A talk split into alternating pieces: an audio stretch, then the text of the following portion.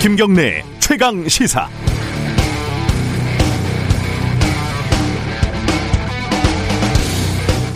취재를 하면서 알게 됐는데요. 그 주가 조작이라는 걸 하려면 전체 범죄의 그림을 그리는 설계자가 있어야 합니다. 그리고 그 밑에 전체 매매를 주도하면서 이끌어가는 오케스트라 지휘자 같은 주포 이런 사람이 있어야 되고 그리고 실제 매매를 실행하는 선수, 개미 어, 이런 사람들이 바닥에서 열심히 키보드를 두드려야 되죠.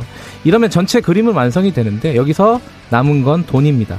주가 조작, 조작 범죄에 돈을 대는 사람을 전주, 쩐주라고들 부릅니다. 당연히 범죄이기 때문에 리스크가 크기는 하지만은 수익률은 엄청나죠. 전형적인 불로소득입니다.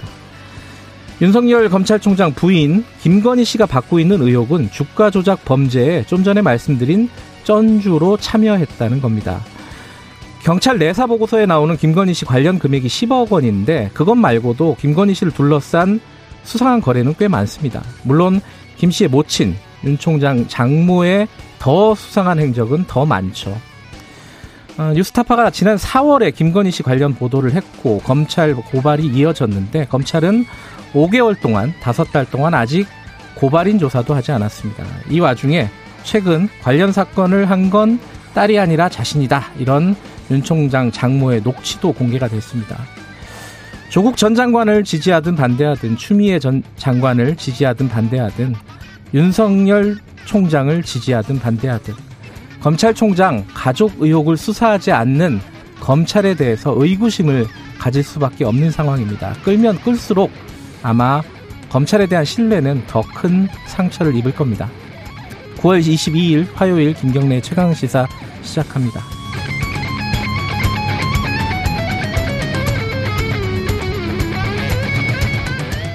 김경래 최강 시사는 유튜브 라이브 열려 있습니다. 실시간 방송 보실 수 있고요. 어, 문자 참여 기다립니다. 샵 9730으로 보내주시면 저희들이 반영하겠습니다. 짧은 문자는 50원, 긴 문자는 100원입니다. 스마트폰 콩 이용하셔도 좋고요. 오늘 1부에서는요.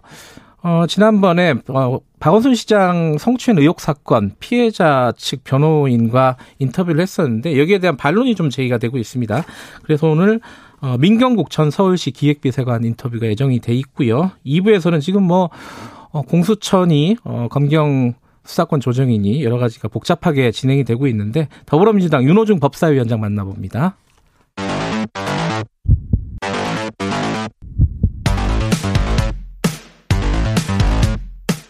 오늘 아침 가장 뜨거운 뉴스 뉴스 unboxing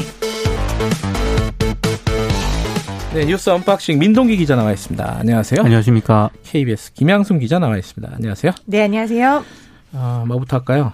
어, 박덕흠 의원부터 좀 해볼까요? 어제 박덕흠 의원이 기자회견을 열어서 본인의 제기된 본인에 대해서 제기된 의혹들을 전면 부인을 한 거죠. 그 내용 간단하게 좀 김양순 기자 먼저 좀 정리해 주시죠. 네, 일가가 소유하고 있는 건설사의 입찰표까지 가지고 와가지고 이제 보여주면서 예, 공개 경쟁이 전자 입찰 제도다. 이제 공개로 전자로 입찰을 하는데 누군가에게 특혜를 주거나 압력을 가해서 수주를 받을 수 없는 그런 시스템이다라고 음. 하고 시스템에 따라서 나는 이제 어떤 압력이나 이런 특혜 같은 걸 전혀 한 적이 없다라고 전면적으로 부인을 했습니다. 음. 되게 바쁜 하루였을 것 같아요. 왜냐면 어제 하루 종일 어, 고발과 쏟아진 의혹들이 상당히 많았거든요. 예. 제일 먼저 일단 한겨레가 이제 보도했었던 어, 국회 교통위원으로 활동할 때 가족회사가 피감기관에서 수천억 원대의 공사를 수주했다는 의혹이 있었잖아요. 네. 여기에 대해서 일단 전면 부인을 했고요.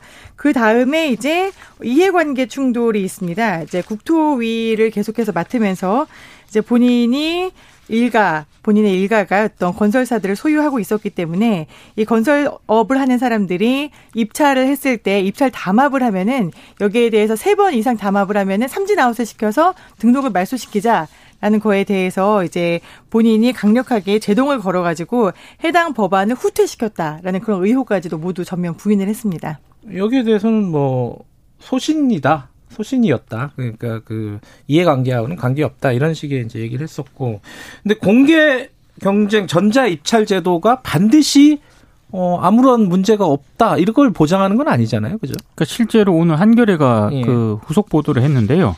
전자 입찰 제도가 적용이 된다 하더라도 네. 비리는 충분히 발생할 수 있다는 겁니다. 그러니까 뭐 입찰 방해를 통해서 경쟁사에 압력을 가하는 그런 방식일 수도 있고 뭐 공무원과 공모하는 방식을 통해서 충분히 비리는 발생할 수 있다는 건데요. 네. 그 박의원 일가가 운영하는 해영건설하고 파워개발 등도 2012년 공정위로부터 입찰 방해 행위와 불법 당합, 담합 등으로 각각 과징금 9억 5천만 원하고 2억 5천 2백만 원을 부과를 받은 적이 있거든요. 네. 그러니까 건설공사 입찰에 참여하면서 경쟁 업체와의 담합이 적발이 된 겁니다. 네. 그러니까 충분히 이런 가능성이 있다는 게 한겨레 보도입니다.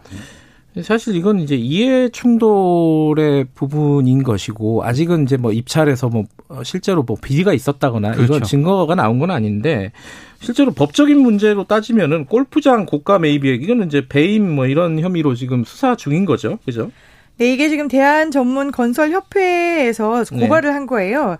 이제 박덕흠 의원이 2009년에 대한 전문 건설 협회를 맡고 있었는데 회장이었죠. 그렇죠. 네. 회장이었어요. 이 협회에서는 보통 이제 공제 조합 이런 걸 해서 골프장 같은 걸 사서 소유를 하기도 합니다. 그렇죠. 회원들이 이용할 그렇죠. 수 있게끔. 근데 예. 이제 회장을 하면서 충북 음성에 골프장이 지인이 소유한 골프장이 있었는데요. 음. 이거를 시세보다 200억 원 비싼 값에 사들였다.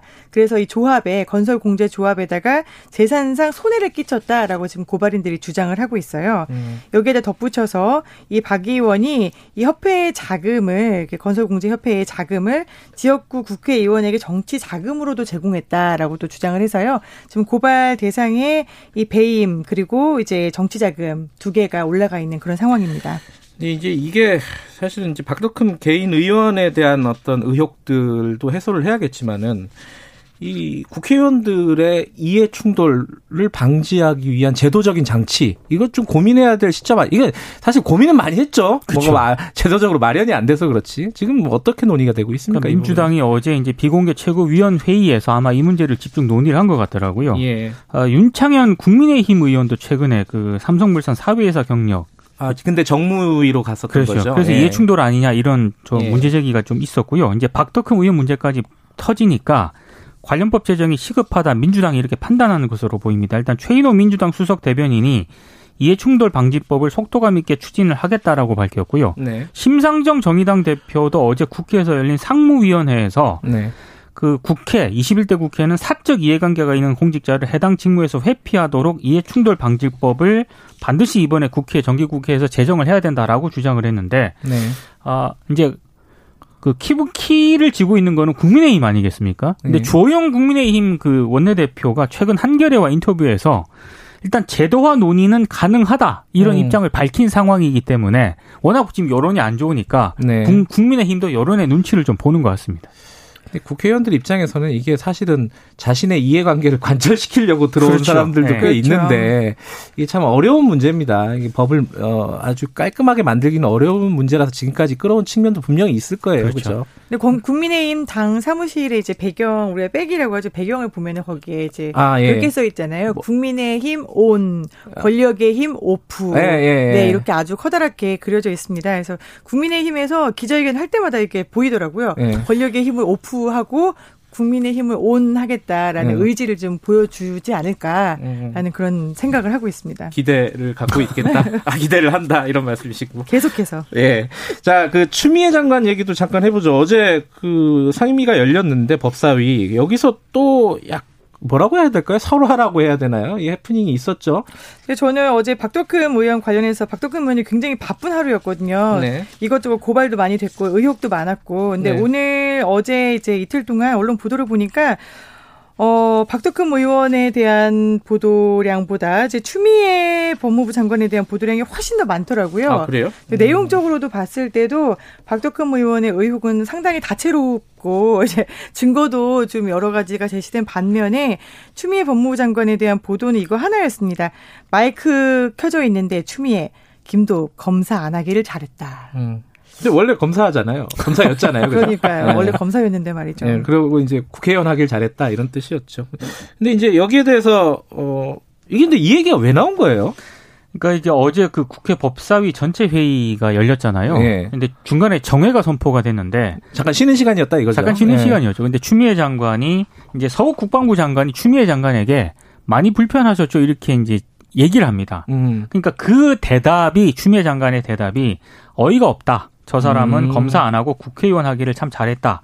죄 없는 사람을 여럿 잡을 것 같다. 이렇게 얘기를 했거든요. 네. 그러니까 누군가를 특정을 하지는 않았는데 막 공교롭게도 마지막 질의자가 김도읍 국민의힘 의원이었습니다. 예. 그러니까 김 의원을 좀 겨냥을 한 것 아니냐라는 게 언론들의 해석이고요. 근데 법사위에서 지금 이제 검사 출신의 의원 두 명이죠. 유성범 의원하고 어, 김도읍 의원하고. 아 그런가요? 네, 두 네. 명입니다. 음, 둘 중에 하나인데 어, 마지막 질문자가 김도읍 근데 의원이었으니까. 김도읍 의원이 마지막 질문자였는데 음. 이제 다시 속개가 됐잖아요. 예. 그때 이제 유상범 국민의힘 의원이 이제 지리한 국회의원이 마음에 안 든다고 마이크 켜진 상태에서 저렇게 말하는 게 도대체 뭐 하는 짓이냐 음. 이렇게 이제 따져 물었고 추 장관이 원만한 회의 진행을 위해 유감스럽다 송구하다 이렇게 사과를 했습니다. 사과는 했다. 사과는 했습니다. 네, 그래서 네. 뭐 회의가 파행되거나 그러지는 않았네요. 아, 네. 그러진 않았습니다. 곧바로 사과를 했고요. 네. 근데 이제 이렇게 이야기했어요. 김도읍 의원이. 어, 추 장관에게 많이 불편하냐라고 묻는 서 장관도 이해가 안 되고 추 장관은 국민에게 피로감을 주고 분노하게 하는 장관이다. 음. 그럼에도 이제 소 의원이 이제 소병철 의원이요. 유감을 표시하고 이해해달라고 하니 저 개인적으로는 참으로 모욕적이지만 이해하도록 하겠다라고 했는데요. 어, 저분은 검사 안 하고 국회의원 하기를 참 잘했다. 라는 의원은 저기 추미애 어, 장관의 말에 대해서 국민에게 피로감을 주고 분노하게 하는 장관이라고 이야기를 했으니까 서로 주고받은 게 아닌가. 마이크 꺼졌는지를 잘 확인하고 저는 사실 이제 뭐뭐 이제 아무도 안 보는 자리에서는 나라님도 욕한다는데 그렇죠. 뭐 얘기할 수 있죠 얘기할 수 있는데 마이크 켜져 있으면은 다 들리는 거잖아요. 네. 좀 확인하고 좀 조심해서 회의 자리인데 그죠? 네. 어, 자꾸 이런 일이 벌어지면은 보는 사람 입장에서는 한두 번은 웃지만은 여러 번 반복되면은 좀 보기가 안 좋죠. 조수진 의원 있지 않습니까? 국민의힘 조수진 의원이 이제 서욱 국방부 장관에게 발언의 진위를 좀 물었거든요. 그러니까 서 장관이 아, 불편하시죠, 네, 불편하시-. 왜 그런 질문을 했냐라고 네. 물으니까 서 장관이 오랫동안 같이 앉아 있어서 인사드린 것이다라고 해명을 하니까 조수진 의원이 지뢰하는 야당에 대해서는 의혹 물어봐야 하는 처지는 생각 안 하냐 또 음. 이렇게 따졌거든요. 그러니까 서 장관이 의원님들도 고단하겠다 음. 또 이런 얘기를 하기도 했습니다. 약간 코미디 같아요. 그래도 참 성격이 좋네요. 석 서장관은. 서로 불필요하게 이제 설화를 가지고 이런 네. 말 한마디로 기사화를 할 거면은 오히려 저는 이제 좀 증거를 가지고 의혹을 제기하는 데 집중을 해줬으면 좋겠다라는. 좀 비슷한 게 어제 이제 그 국정원, 검찰, 경찰 개혁 관련된 회의가 있었잖아요. 청와대. 네. 회의 내용은 잘 안 보이고 또 이제 문재인 대통령하고 추미애 장관하고 같이 걸어오는 같이 사진만. 들어왔다. 네. 이거 가지고 이제 막 온갖 해석을 하더라고요. 이게 뭐 결론은 뭡니까 이게? 아니 근데 같이 들어오긴 했는데요. 예. 이게 처음 있었던 것도 아니고요. 그 지난해 첫 번째 그 회의가 있었잖아요. 예. 그때도 문재인 대통령하고 당시 법무부 장관이 박상기 장관이었거든요. 음. 그리고 노영민 비서실장 이렇게 세 사람이 나란히 입장을 했습니다. 그러니까 별것도 아닌 내용인데 언론들의 관심은 여기에 집중이 좀 돼서 네. 음. 그것도 상당히 문제인 것 같습니다. 대부분의 언론이 이제 추미애 장관과 문재인 대통령이 같이 걸어오는 거에 대해서 대통령이 이제 추 장관의 의혹에 대해서 단독 면담을 가진 거 아니냐, 음. 혹은 덮어주려고 한다라는 뭐 입장으로 보인다 이런 해석이다라고 여러 가지 분분한 해석을 내놨어요. 네. 근데 그러면서도 뒤에 덧붙이는 말이 지금 민동기 기자 얘기한 대로 원래 국무위원상 서열이 법무부 장관이 제일 위기 때문에 그러니까 저도 요번에 처음 알았어요. 네. 아, 법무부 장관의 설이 제일 높구나. 네. 어, 음. 그래서 어쨌든 같이 들어왔다는 게 이제 청와대 설명이고 해석들은 뭐 힘을 실어준 거 아니냐. 뭐 이런 얘기들. 분분한 해석들이 네. 있었습니다. 그- 어, 알아서 하고 있습니다. 그거는 뭐 잘 모르겠어요. 그거는 그게 그건지는. 어, 정치권 소식 하나 더 알아보면은 패스트트랙 관련된 공판이 있었는데 안 보이던 분들이 많이 등장을 했습니다. 어, 누구 누구 나왔죠? 그 황교안 전 자유한국당 대표하고요. 예. 나경원 전 원내대표 그리고 국민의힘 현직 의원 9명을 비롯해서 한 27명 정도가 어제 이제 첫 공판이 열렸는데 네. 아, 재판에 출석을 한 황교안 전 대표는 등은 모두 혐의를 부인을 했습니다. 음. 정당한 의정 활동이다 이런 점을 강조를 했고요. 특히 황 전 대표 같은 경우에는 당시 패스트 트랙에 상정된 공수처 법안 네. 공직선거법 개정안은 공정과 정의의 가치를 왜곡하는 법안이었다. 네. 결과가 뻔한 악법의 통과를 방치하는 것은 음. 이 국민에 대한 예의가 아니다. 뭐 이런 식의 취지의 발언을 좀 쏟아냈습니다. 어, 이게 사람들이 굉장히 궁금해하는 부분이라서 시간이 많지는 않지만 간단하게나마 좀 짚어보죠. 이 독감 백신이 중단됐다, 어, 접종이 중단이 됐다.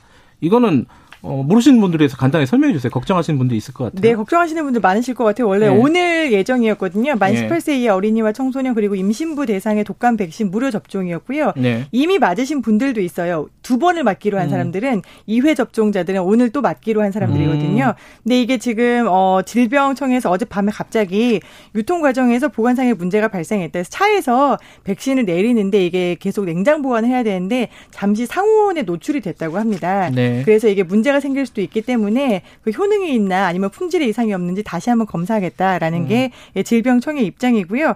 어, 너무 걱정 안 하셔도 되는 게 일단 1차 접종하셨던 분들은 음. 지금 이 해당 백신과는 다른 백신이라고 합니다. 음, 예. 그래서 큰 걱정은 안 하셔도 될 것 같아요. 이게 오늘 어, 질병관리청에서 어, 저- 공식적으로 자세하게 네. 어, 내용을 공개를 한다 그러니까 그때 좀 봐야 될 것 같고 어제 가장 슬픈 뉴스는 코로나가 재감염이 될 수도 있다 확률상으로 낮긴 하지만 이거는 들으시면서 야 진짜 이게 끝이 없구나 이런 생각이 좀 들었습니다. 방역만이 최선이다. 네. 재확진이 아니고 재감염이라는 게 그러니까요. 새로운 개념이 있다는 사실을 알고 굉장히 충격에 빠졌습니다. 감기 같이 한번 네. 낫고 또 걸릴 수 있다 뭐 그렇죠. 이런 거잖아요. 네. 예, 슬픕니다. 어, 급 우울해집니다. 예, 여기까지 듣죠. 고맙습니다. 고맙습니다. 고맙습니다. 민동기 기자, KBS 김양순 기자였습니다. 지금 시각은 7시 36분입니다. 최강 시사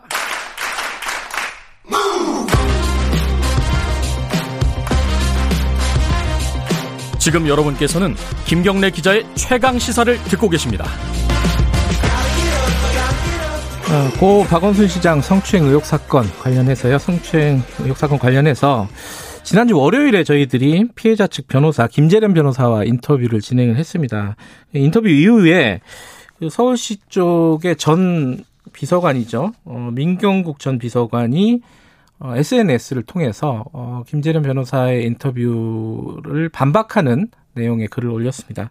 저희들이 좀 어, 방송 출연을 요청을 했고 그래서 오늘 전화로 연결해서 어, 반론도 들어보고 궁금한 내용도 좀 여쭤보도록 하겠습니다. 민경 민경국 어, 서울 전 서울시 인사기획비서관 연결돼 있습니다. 안녕하세요. 예, 안녕하세요. 어, 인사기획비서관이 정확한 직책이셨나요? 아, 정확한 직책은 기획비서관이었고요. 예. 어, 인사 업무를 담당을 했습니다. 아, 기획비서관인데 이름은 어, 인사 업무를 총괄하는 어, 직책이다. 이렇게 보면 되나요? 아, 총괄은 과한 편이고요. 저는 이제 실무자입니다. 아, 실무자시고요. 예, 예, 예. 예. 언제부터 언제까지 근무하셨는지 좀 여쭤볼 수 있을까요? 청취자분들 이해를 돕기 위해서. 예, 저는 이제 2017년 5월부터 2020년 7월 10일까지 이제 음. 근무했고요. 네. 뭐 중간에는 이제 시장님 선거 때문에 네. 어, 캠프에 있다가 이제 음, 나갔다 다시 들어왔습니다. 예. 어, 그러면 피해자와 근무를 같이 한 시간이 그 근무 시간, 근무 그 연도랑 정확하게 일치하겠네요. 그죠? 예, 예. 그 처음에는 뭐 제가 정무수석실 소속했지만 이제 제 업무는 어, 선거 전이나 후나 거의 동일했기 때문에 네. 그리고 시장님 업무를 제가 대면 보고를 주 1회 이상 했기 때문에 음. 이제 시장실 데스크 비서분들과는 뭐 자주 만나죠. 예. 음, 자주 만나고 예. 그러면 개인적으로도 어 뭐 친하게 지내시는 편인 거- 거고요. 예, 개인적으로도 그죠? 뭐 따로 식사도 같이 하고 저녁 음. 술자리도 여러 네. 시 같이 하기도 하고 이제 예. 그렇게 어, 잘 지냈다고 생각합니다. 예. 근데 이제 저희들이 월요일 날 김재련 변호사 인터뷰를 했었는데 여기에 예. 대해서 이게 사실관계가 좀 다른 부분들이 있다 이런 취지의 글을 올리셨습니다. 저희들도 봤고요. 어, 예, 그게 어떤 취지인지 먼저 간략하게 설명을 듣고 시작을 해볼까요? 예, 예. 그, 지금, 뭐, 처음에는 그 7월 13일 날, 그, 어, 고소인이, 저는 이제 일단 고소인으로 얘기를 하겠습니다. 네. 어, 그, 시장에 자원하지 않았다, 뭐 이런, 이렇게 얘기를 했었습니다. 기자회견 시에. 근데 그 뉘앙스나 이런 것들이 뭐 시장실에 강제 차출되고 강제 전보된 것처럼 얘기를 하는데, 네, 어, 시장실에 이제 일반적 공무원의 경우는 자리마다 정해진 직급 또는 근속 연차 등이 있어서 네, 어, 인사과에서 이제 거기 올 수 있는 후보 리스트를 만듭니다. 그러면 저희가 어, 그 리스트에 있는 분들을 검사하고 면접 대상자를 선정한 후에 네, 면접 의사를 전제로 면접을 거치고 다시 근무 의사를 전제로 인사 발령을 내게 됩니다. 그래서 어, 실제로 어, 면접을 고사한 분들도 계시고 네. 면접을 통과했는데 근무를 고사한 경우도 있고 네, 그래서 시장실은 당연히 자의해오는 거고요. 이거는 음. 뭐 남자 직원, 여자 직원 뭐 성차별적인 게 아니라 다 동일하게 한 거고 뭐 시장실이 되게 중요한 업무를 한 곳인데 원하지 않는 사람을 근무시킬 이유가 전혀 없습니다. 음. 그건 또한 리스크이기 때문에. 네. 그리고 뭐 그, 이제 피해자가 뭐 고소인이 예. 이제 이전을 요청했는데 묵살을 했다고 그때 또 이렇게 얘기를 했는데 예. 이제 부서 이전하는 것 전부는 이제 직원 개개인의 권리가 아니라 예. 이사권자의 권한입니다. 네. 조직 전체의 인적 자원을 배분하는. 그런데 다만 이 순환 보직을 위해서 이제 한 2년간 전부를 제한하는 규정이 있는데 네. 이제 그럼에도 불구하고 개인 사정 또는 고충 뭐 이런, 성, 이런 중요한 성추행 뭐, 뭐 이런 피해들이 있다고 하면 고충 상담 제도를 통해서 전부가 가능합니다. 네. 근데 이제 어, 고소인은 고충 상담 신청한 기록이 전혀 없고요. 네.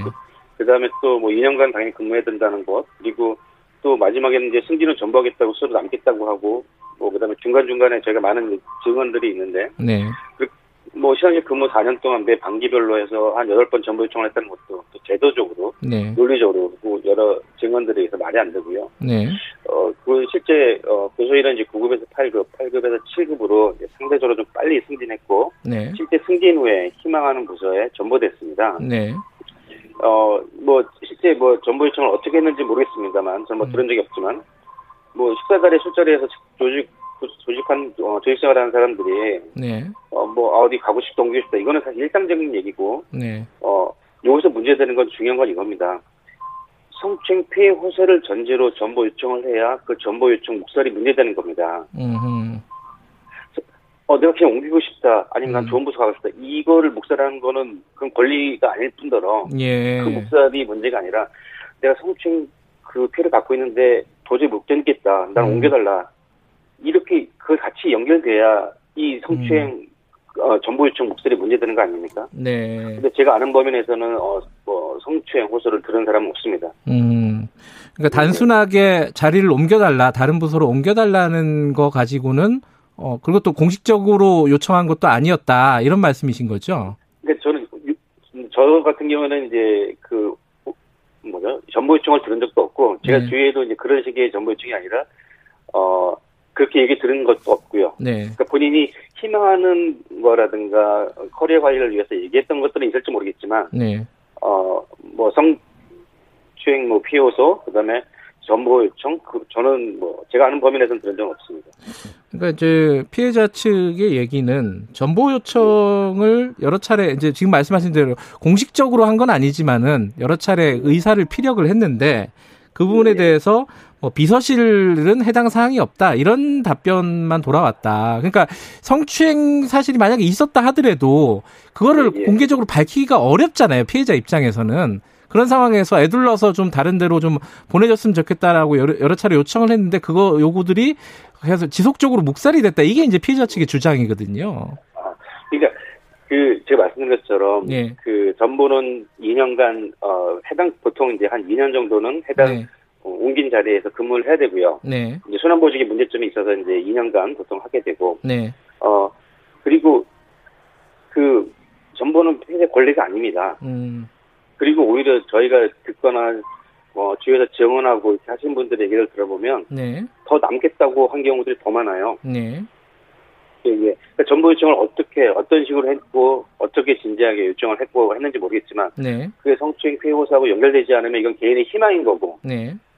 너 성추행 아 나 힘든데 나 좀 어디 부서로 보내주세요 아니면 좋은 부서로 보내주세요 이거 자체는 네. 개인적인 문제인 거죠 네.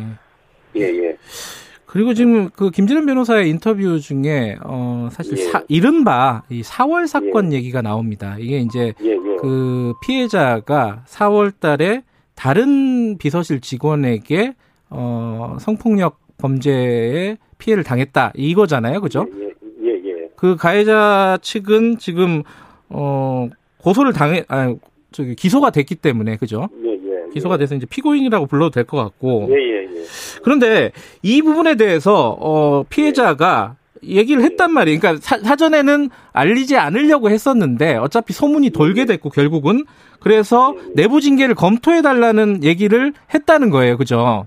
근데 그 부분이 받아들여지지 않았다라고 주장을 하고 있습니다. 이 부분은 어떻게 봐야 될까요? 뭐 당연히 이런 사건에 대해서 그게 알려지고 이런 것들은 아마 당연히 뭐 그 우려하고 아마 그럴 텐데 네. 이 사건이 4월 14일 날 일어났고 네. 4월 15일 날 어 그 고소를 했습니다. 네. 근데 어 저는 사건 발생 후 6일이 지나서야 그 다음 주 월요일 오전에 그를 뭐 찌라시 전원을 통해서 알게 됐거든요. 4월 20일에 알게 되셨다. 예. 예, 예, 예. 예. 어, 뭐 나중에 이제 확인해 보니까 이제 그 서치 안 알, 알리지 않으려고 했던 부분들을 제가 확인을 했는데, 네. 근데 이제 그때는 무엇보다 피해자 보호가 우선이기 때문에 뭐 비서실내 다른 사람한테 공유할 수 있는 문제도 아니고, 네. 어, 이제 그런 상황에서 어 보통 이제 4월 15일 날 경찰에 고소를 하면 보통 7일 또는 10일 이내에 이제 서울시에 공식적인 수사 개시 통보가 옵니다. 네. 그러면 이제 그에 따라 어, 성폭력 대응 매뉴얼 이런 거에 따라서 어 그 가해자로 그 된 뭐 사람한테 인사 조치 뭐 대기 발령 직위 해제라든가 그다음에 네. 이제 이런 것들이 이제 진행이 되는데 네. 어 정작 서울시에선 아는 사람이 거의 없었어요. 음. 제가 아는 법 특히. 근데 어 제가 정확히 날짜는 모르겠습니다. 저도 이제 김전현 변호사 인터뷰를 통해서 알게 됐는데 네. 어 고소인이 자기 스스로 여섯 개 신문사에 이제 사건 사건을 제보했다고. 네. 그래서 이제 사실은 서울시 내부 게시판이나 뭐 블라인드 이런 데서 더 이제 언급이 됐죠. 예.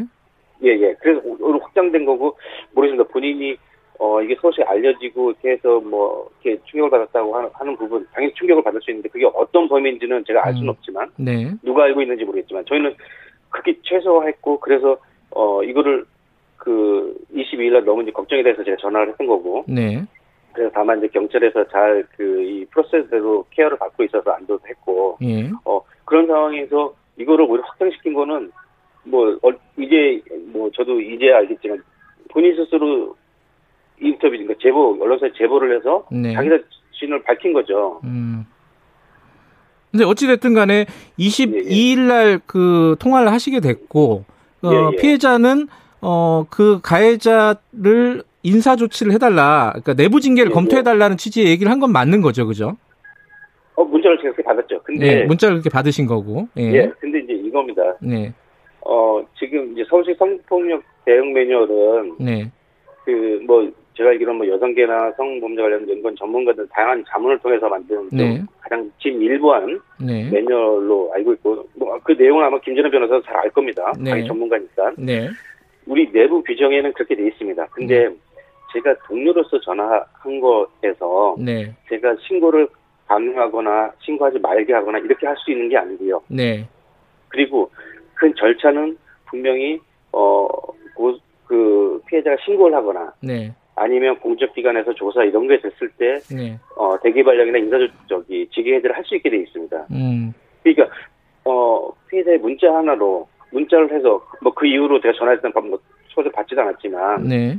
어, 그 당시 매뉴얼상에는 신고도 없고 경찰의 수사 개시 통보도 오지 않은 상태에서 어, 문자 하나로 징계성 인사 조치를 할 수가 근거가 없는 겁니다. 음.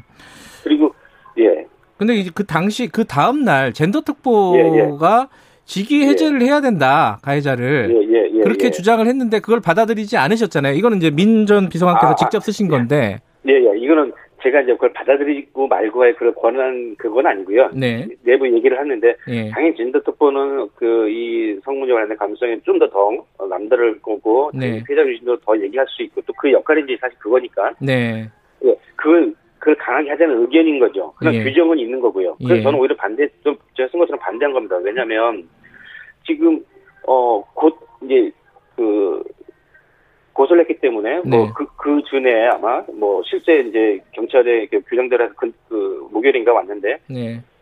오면 그때 자동적으로 됩니다. 음. 근데 지금 저희가 공식적으로 저는 찌라시 전원을 통해서 파악한 거예요. 예. 그리고 이제 나중에 뭐 당사자를 통해서 확인을 했지만 고소 사실을 그거를 저희가 신고 성폭력 매뉴얼에서 신고를 요한다는 거는 네. 신고에 따라 어, 가해자로 음. 지목된 사람들에게 인사 조치를 하는데 네. 그거를 신고를 통해서 내 이름을 걸고 하라는 겁니다. 음. 그러니까 공식적인 신고가 만약에- 들어오지 않았기 때문에 사건을 예, 예. 공식적으로 처리할 수가 없었다는 게 이제 비서관님 입장이신 거고 그죠? 어, 예, 예. 근데 이제 여전히 마찬가지입니다. 예. 김재련 변호사의 입장은 예. 이게 책임 회피 아니냐. 이게 어차피 공식적인 창구로 들어오는 거나 어 지금 조직이 알게 됐다는 거와 본질적으로 다르지 않은데 아무런 조치를 하지 않았다는 거나 조치는 했죠. 했는데 이제 직위해제 같은 강력한 조치를 취하지 않았다는 거는 좀 책임 회피 아니냐. 이게 이제 김재련 변호사의 입장이거든요. 김재래 변호사가 변호사고 성폭력 네. 관련된 내용들을 가장 잘알 텐데 예. 지금 그 매뉴얼에 보면은 이 사실을 아는 뭐 이제 그런 사건을 접했을 때 동료들이 대응해야 될 어, 행동 뭐 그런 네. 요령이 있고요. 네. 피해자와 정서적 교감도 해야 되고 해야 되는 부분들 예. 그리고 그런 신고 절차나 이런 것들도 안내도 또 해줄 수도 있고 예. 그렇지만 엄연히 이거를 담당하는 부서는 어, 별도로 있습니다. 그리고 음. 거기는 처지 보완을 위해서 저는 제가 이 업무에 권한을 갖고 저- 전화하고 그런 상황이 아닌 거고 네. 동료입니다 여전히 그리고 어, 피해자의 말 한마디에 제가 그를 신고를 대행한다 음. 만약에 그러면 제가 그거를 공개하는 건데 그러니까 그 부서의 예, 예. 시민인권 보호 담당관에서 업무를 하더라도 최대한 피해자 보호를 위해서 하겠지만 네. 공식적으로 신고를 하는 겁니다. 본인이 의사 징계해달 기회 전화도 안 받았어요. 그럼 제가 만약에 했어요. 제가 공개를 했어요. 예. 나중에 저한테 인적폐해를 물으면 어떻게 합니까? 저는 음. 동료로서 제가 임의로 신고할 수 있는 문제가 아니에요. 매뉴얼상. 그건 김준현 변호사가 가장 잘할 겁니다. 알겠습니다. 그거를 제가 어 인사 담당이기 때문에 동일하다. 저는 인사 담당이 이전에 그 상황에서는 저는 동료입니다. 알겠습니다. 이건 하나 여쭤봐야 될 예. 것 같은데요. 4월 예, 예. 사건이 김재련 변호사의 예. 말은 어, 예. 서울시 내부의 구조적인 문제이기 때문에 이 박원순 전. 시장의 어, 성추행 의혹 사건과 맥을 같이 한다 이런 차원에서 문제 제기를 했다라고 말씀을 하셨는데 여기에 대해서는 어떻게 생각하십니까? 그 먼저 질문하고 싶은 게 어, 서울시 구조적 문제를 그 제기하기 위해서 네, 극히 치명적인 4월 사건을 공개한 이유인지 그리고 서울시의 구조적 문제라고 하는 그런 공익적인 활동이나 이런 거를 변호사나 네, 고소인이 언제부터 생각했는지 모르겠습니다. 네, 그러니까 전 진짜 이해가 안 되는 게 예, 이게 어떻게 구조적으로 시장인상과 연결이 되냐. 그리고 음. 저희가 그, 어, 이거는 진짜 뭐 제가 의도를 추정할 수는 없지만 네, 지금 그 지난주에 최강시사의 방송 자막에도 네, 사안 사건을 얘기하면서 자막은 여전히 박원순 시사 아직 끝나지 않았다고 돼 있어요. 네, 시장님에 대한 얘기를 하면 차라리 뭐 그 고소 관련된 내용으로 하면 이해를 하겠지만 네, 전혀 관련 없는 사건을 갖고 박원순 시장이 그 관련된 지금 그 부분 그리고 네. 저희는 그에 대한 어 성추행 피- 성추행이라고 하는 부분이 로 인해서 얘기 제기됐던 뭐 피해 호소 그다음에 정보 요청했던 이게 제- 제기됐던 이런 것들이 전혀 아니라고 하더라도 지금 많은 증언이나 이런 것들이 나타나고 있는데 네, 이렇게 하는 건 언론 플레이자 시장님에 음. 대한 저는 돌아가신 시장님에 대한 너무 잔인한 명예훼손이라고 저는 생각합니다. 음, 알겠습니다. 오늘은 여기까지 듣도록 하겠습니다. 오늘 인터뷰 감사합니다. 제가 마지막으로 좀 한 말씀 10초입니다. 예, 아, 예, 예. 그, 기자분들께 꼭 부탁드리는데요. 존재하지 않는 사실에 대한 질문은 끝이 없습니다. 그렇기 때문에 제발 알겠습니다. 주장하는 쪽에 질문해주고 여기까지 김재룡 드릴게요. 예. 질문을 좀 해주시죠. 예, 여기까지요.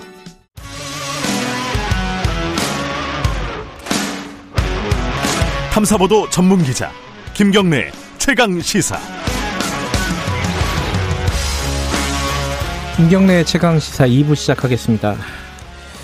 어제 문재인 대통령이 국정원, 검찰, 경찰 개혁 전략 회의를 주재를 했는데 여기에서 이제 입법을 빨리 좀 완료를 해달라라는 취지의 당부를 했습니다. 어제 회의에 직접 참석을 했던 어, 윤호중 국회 법사위원장 연결해 보겠습니다. 윤 의원님 안녕하세요. 네, 안녕하세요. 반갑습니다. 예. 어, 어제 대통령 말을 보면 이렇습니다. 권력기관 개혁은 돌이킬 수 없, 없을 만큼 진척이 됐다. 남은 네. 과제들의 완결을 위해 더욱 매진해야 할 것이다. 이두 네. 가지인데 하나는 진척이 됐다는데 구체적으로 어떻게 뭐가 진척이 됐다는 건지 좀 간단하게 설명을 좀 해주세요. 네, 권력기관 그러면 말씀하신 것처럼 국정원, 검찰, 경찰 이런 기관 아니겠습니까? 예. 근데 어, 지금까지 보면 이제 국정원은 이미 어, 국, 그 국내 정보 수집 업무를 어, 이 전부 없앴거든요. 그래서 네, 그, 이, 그, 각, 그, 저, 정부 조정관들이 네, 여기저기 기관이나, 아, 이런 데 나가 있던 이런 조정관들을 전부 불러들였고, 네. 이 업무 전환을 다 이미 했습니다. 음, 아, 그래서 이제 사실상 국내 정치 개입이라든가 네, 국내 수집과 어, 국내 정보 수집 과정의 뭐 인권 침해라든가 네, 이런 논란이 어, 이 우리 정부 들어서 어, 사실상 근절이 됐고요. 음, 그리고 이제 어, 지금 그 국정원법 개정안 나오고 있는 것은 이제 대공 수사권을 경찰에 이관하겠다라고 네, 네. 하는 것까지 예, 지금 그 입장을 결정하고 추진하고 있습니다. 예, 검찰 같은 경우에는 뭐 잘 아시는 것처럼 지난 어 20, 20대 국회 말에 어, 공수처법과 검경 수사권 분리에 관한 네. 법들이 다 통과가 됐죠. 예. 어, 그래서 이제 어, 공수처 출범은 이제 이 뭐 눈앞에까지 와 있고요. 예. 그다음에 이제 그 이 변화된 제도에 따라서 어 이 검찰이 이제 경찰에 대한 수사 지휘권을 내년 1월 1일서부터 내려놓습니다.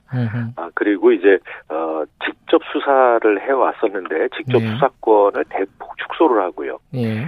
어, 또 공수처가 출범하게 되면 검찰의 기소 독점주의 네. 아, 이, 이것도 사실상 무너지게 되는 것이죠. 음. 어, 요, 여기에 대해서는 법은 다 이루어졌지만, 이를테면 공수처를 출범시킨다 할지, 아니면, 어, 이, 그 법에 따른 시행령을 조속히 마련해서, 네. 시행령이나 시행 규칙을 마련해서, 내년 1월 1일서부터는 이제, 본격적으로 시행해야 되는 과제가 있고요. 음. 네. 경찰 같은 경우에도 지금 이제, 어, 이, 그, 겸, 검, 경찰 개혁 방안이, 어, 확정이 됐는데요. 예. 자치 경찰제를 시행하고, 예. 그다음에 이제 그 중앙 그 국가 경찰도 어, 행정 업무를 담당하는 경찰청과 음. 수사 업무를 담당하는 국가 수사본부로 네. 이렇게 이 이원화하는 어, 이런 그 이 대강의 에, 이, 그 어, 얼개가 다 나와 있고 이것도 이제 어, 이그 경찰청법 어, 이 개정을 예. 어, 이, 그 논의 개정 논의를 눈앞에 두고 있습니다. 어, 뭐, 그래서 이제 이런 문제들을 예. 어, 차질 없이 마무리를 잘 해서 지금까지 그 어, 권력기관 개혁에 대해서 네. 어, 준비해 온 것을 어, 이그 차질 없이 네. 이, 마무리하자라고 하는 그런 의지를 다지는 자리였습니다. 어, 지금 중요한 말씀을 다 해주셨는데, 공수, 공수처하고 뭐 검경수사권 조정, 뭐 경찰 네네. 얘기 하나씩은 좀, 이- 좀 이따 여쭤보도록 하고요. 네. 가벼운 얘기부터 하나 여쭤보죠. 뭐, 추미애 네네. 장관이 어제 문, 문재인 대통령하고 동시에 입장을 했습니다. 같이 보셨죠? 그 현장에서. 아, 네, 네 봤습니다. 그, 이게 이례적인 건가요? 뭐, 뭐 예요, 아니, 이거는? 특별한 의미가 있는 것은 아니고요. 예, 원래 대통령 그 참석하시는 행사에는 예, 어, 그, 그 참석하는 자, 어, 자리에 그 예. 일테면 가장 뭐 이 좌장 내지는 어, 의전 서열이 높은 음, 어, 분이 이제 문 앞에까지 나가서 네, 어, 영접을 해서 모시고 들어오는 네, 예, 예 그런 절차가 있는데 네. 어, 추미애 장관이 그런 역할을 한 것이죠. 이게 예, 최근에 이제 추미애 장관 논란이 이제 크니까 어, 네, 문재인 대통령이 어, 추 장관 손을 들어준 거다. 힘을 실어준 거다. 뭐 이렇게 어, 만약에 해석하는 사람들이 일부 있더라고요. 아 뭐 뭐 항상 그렇게 보시는 분들은 또 그렇게 보시죠. 예, 어, 그런데 만약에 거기에 뭐 무슨 장관이 아니라 예. 부총리급 누구라도 있었으면 음, 어, 이 장관이 추 장관이 아닌 그 부총리가 가서 모시고 왔을 겁니다. 네. 국정원장보다 어, 법무부 장관이 높은 거는 어제 처음 예. 알았습니다. 아, 예, 예. 국정원장이 과거에는 부총리급이었는데요. 예, 예, 그, 저, 어, 그러니까 참여정부 때부터 예, 장관급으로, 어, 이, 저, 조정이 됐고요. 예. 그 다음에 국무위원이 아닙니다. 음, 그래서 의전 서열은 뒤로. 그랬군요. 예. 네네. 추미애 장관 얘기 나온 김에 어 네네. 이거 하나 여쭤보죠. 뭐 추미애 장관 뭐 아들 문제는 뭐 여러 번 얘기를 네. 했으니까 그 얘기를 여쭤보려는 게 아니라 네네. 최근에 이제 문재인 대통령이 그 청년의 날 그 행사를 하면서 네네. 공정에 대해서 굉장히 강조를 했잖아요. 한뭐 네네. 서른 번 이상 공정에 대해서 얘기를 했다. 네네. 여기에 대해서 이제 국민의힘 주호영 원내대표가 네네. 그, 뭐 이렇게 취지는 그거예요. 그럴 만할 자격이 있느냐 이거예요. 이런 식의 반응을 보였습니다. 어, 예, 예. 강도 높게 비판을 한 건데 대통령을 여기 어떻게 네. 생각하십니까 이 부분은? 아, 매우, 매우 그, 이, 이, 저, 뭐랄까요. 무례한, 아, 이 발언이죠. 음, 아, 이 청년들과 함께 그 네. 청년의 미래를 어, 위해서 이 대한민국의 공정성을 아, 이 높여 나가야 한다는 데는 뭐 여야가 의견이 다를 수 없습니다. 네, 네, 이제 그렇게 그 청년들과 함께 어, 미래를 논의하는 자리에서 대통령께서 하신 말씀을 네, 아, 이 마치 그 이, 이를테면 뭐 어, 이 자격 시비 같은 거를 한다는 게 네, 아, 예, 어, 가당키나 한 얘기가 아니고요. 예, 어, 그, 일테면 우리 정부가 공정의 문제에 있어서만큼은, 네, 어, 이, 그 어떤 과거의 정부보다도 또, 어, 어떤 그, 이, 그, 뭐, 정당이나 또 정치 세력보다도, 어, 더, 이, 그, 철저하게, 어, 이, 그, 어, 공정을 공정성을 높이기 위해서 노력해왔다라고 음. 하는 것,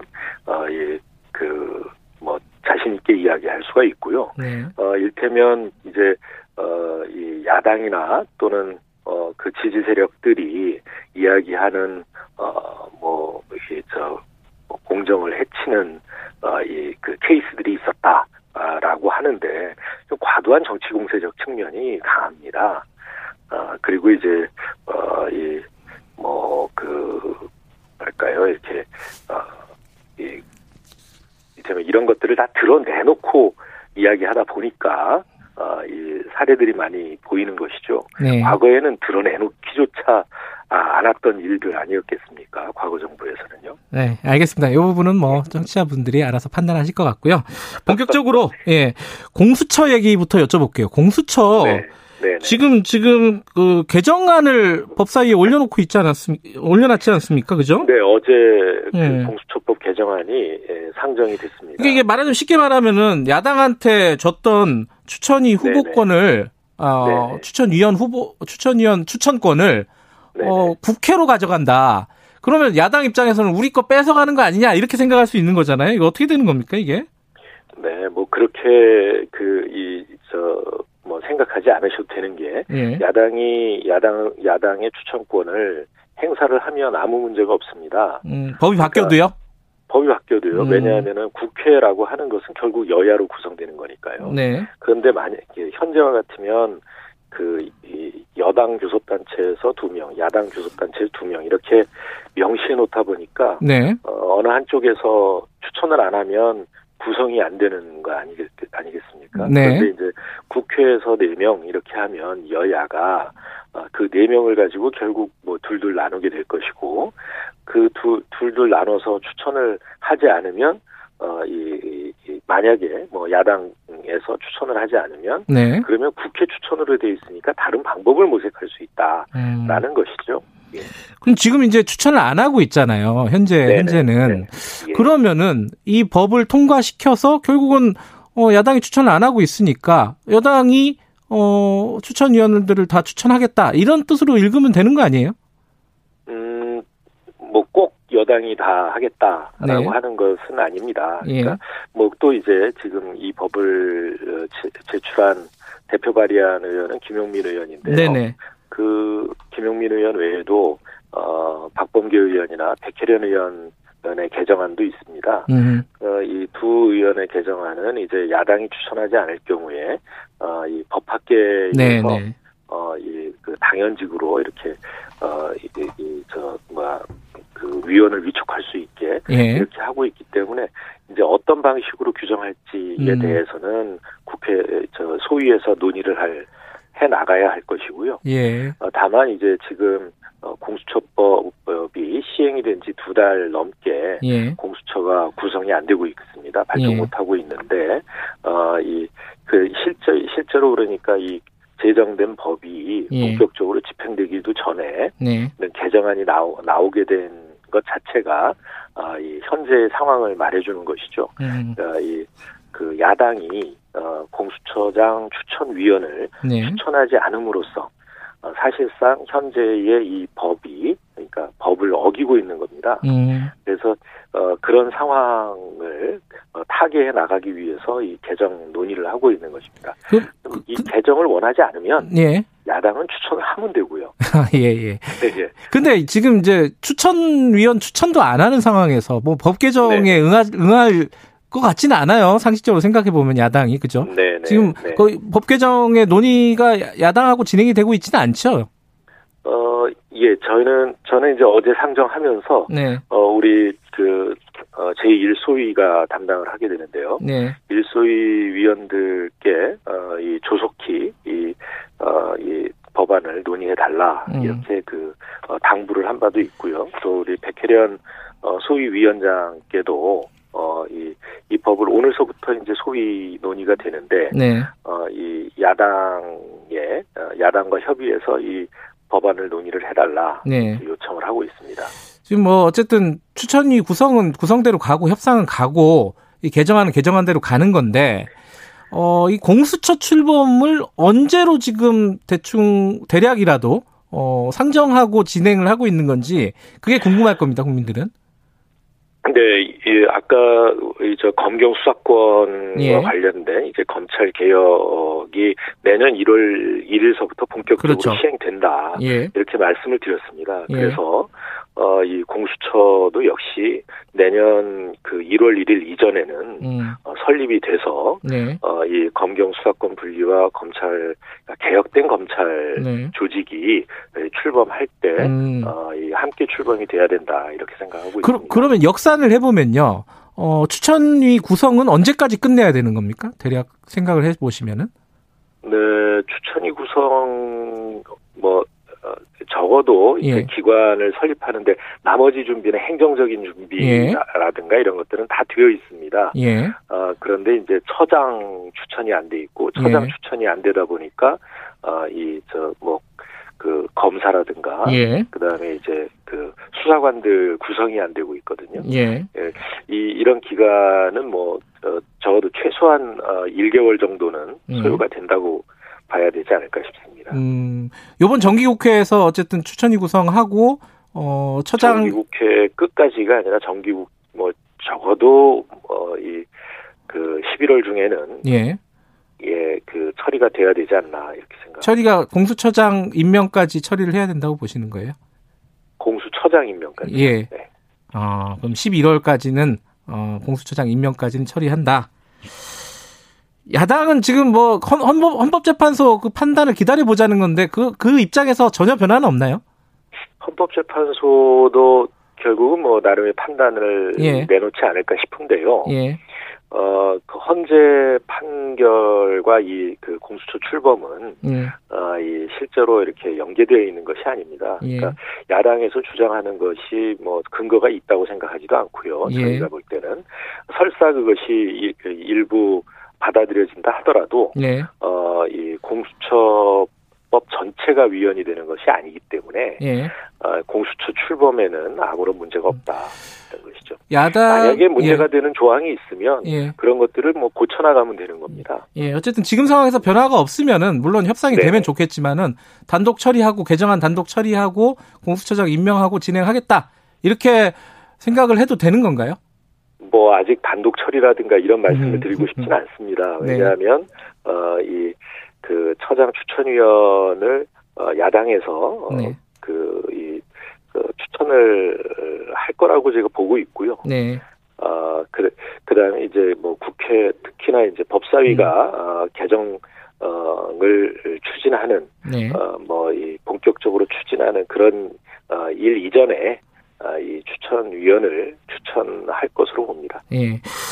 그 검경 수사권 조정 관련해서도 어, 네. 뭐 여러 가지 쟁점들이 있지만 요거 하나만 좀 여쭤볼게요. 그 예, 예. 아까 그건 이제 위원장님께서 말씀하신 부분인데 검찰의 직접 수사를 축소하는 방향으로 설계를 네. 했다고 하셨잖아요. 예, 예. 근데 그렇지 않다고 생각하는 사람들이 많더라고요. 6대 범죄라고 해봤자 지금도 그냥 그, 그 수준에서 하고 있고 검찰이 뭐 영장만 청구, 청구하면은 언제든지 다시 아, 뭐 모든 수사를 다 할 수 있는 이런 상황이 네네. 눈에 보인다. 이게 무슨 직접 수사 축소냐 이런 비판을 하는 사람들이 있어요. 이거 어떻게 생각하십니까 네. 이 부분은?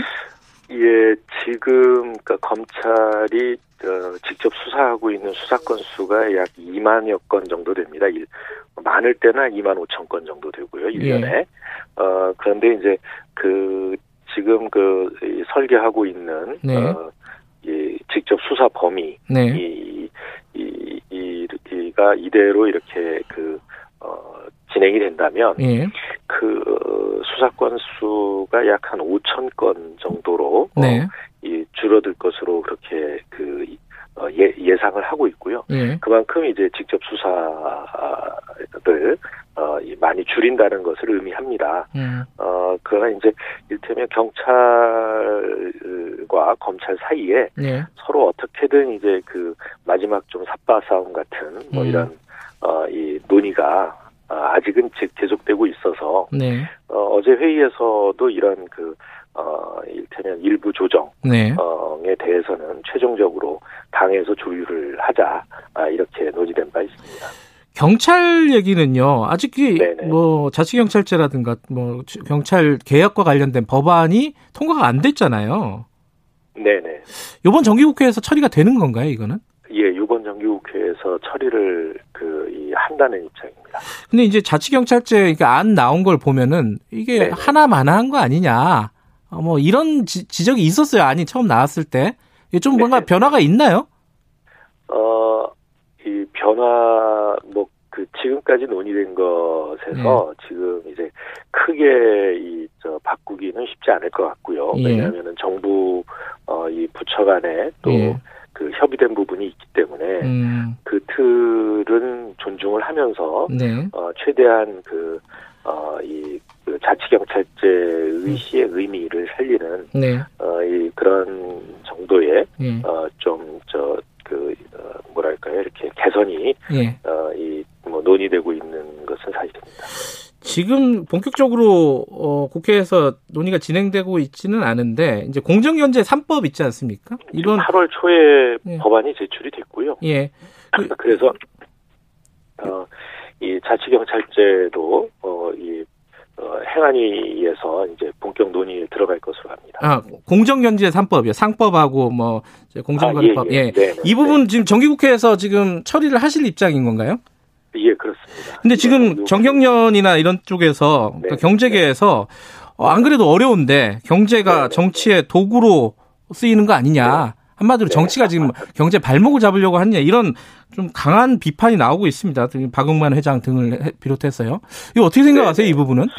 글쎄요, 뭐 야당 대표께서도 예. 어, 기업은 항상 어렵다고 한다, 뭐 이런 말씀도 하시고 어, 경제민주화법을 에 대해서 의지를 보이고 계시기 때문에 네. 어, 여야가 어, 이, 그, 어, 이번 정기국회에서는 네. 이런 이저 어, 공정거래 3법 처리에 어, 이 협조가 이루어지지 않을까 이렇게 기대를 하고 있고요. 네. 어, 이, 그 다른 선진국들 같은 경우에도, 예. 이 경제가 어려울 때일수록, 뭐, 기업에 부담된다고, 어, 이, 뭐, 그, 뭐, 이- 이런저런 부담을 덜어주는 조치는 하지만, 그러니까 제도적인 거라든가, 이런 예. 그 개혁 작업은 매우 그, 이 강하게 해왔습니다. 음. 왜냐면 대공황 시기에 미국은 반독점법을 처음으로 만들었고요. 네. 그래서 어떤 위기의 이 시기야말로 경제의 체질을 개선할 수 있는 오히려 기회라고 생각해야 되고요. 네. 포스트 코로나로 가고 있지 않습니까? 예. 어떤 분들은 이제 팬데노믹스라는 말까지 쓰고 있는데 네.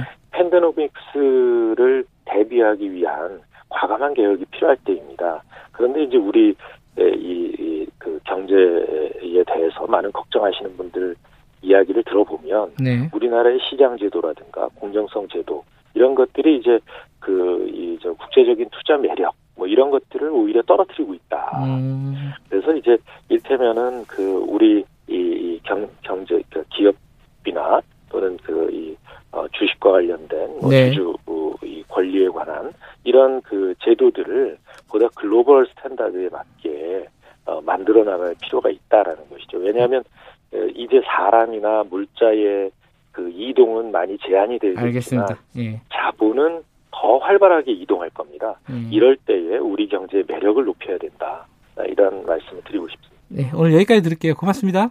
네네, 감사합니다. 윤호중 국회 법사위원장이었습니다. 공정하고 깊이 있게. 오늘 하루 이슈의 중심.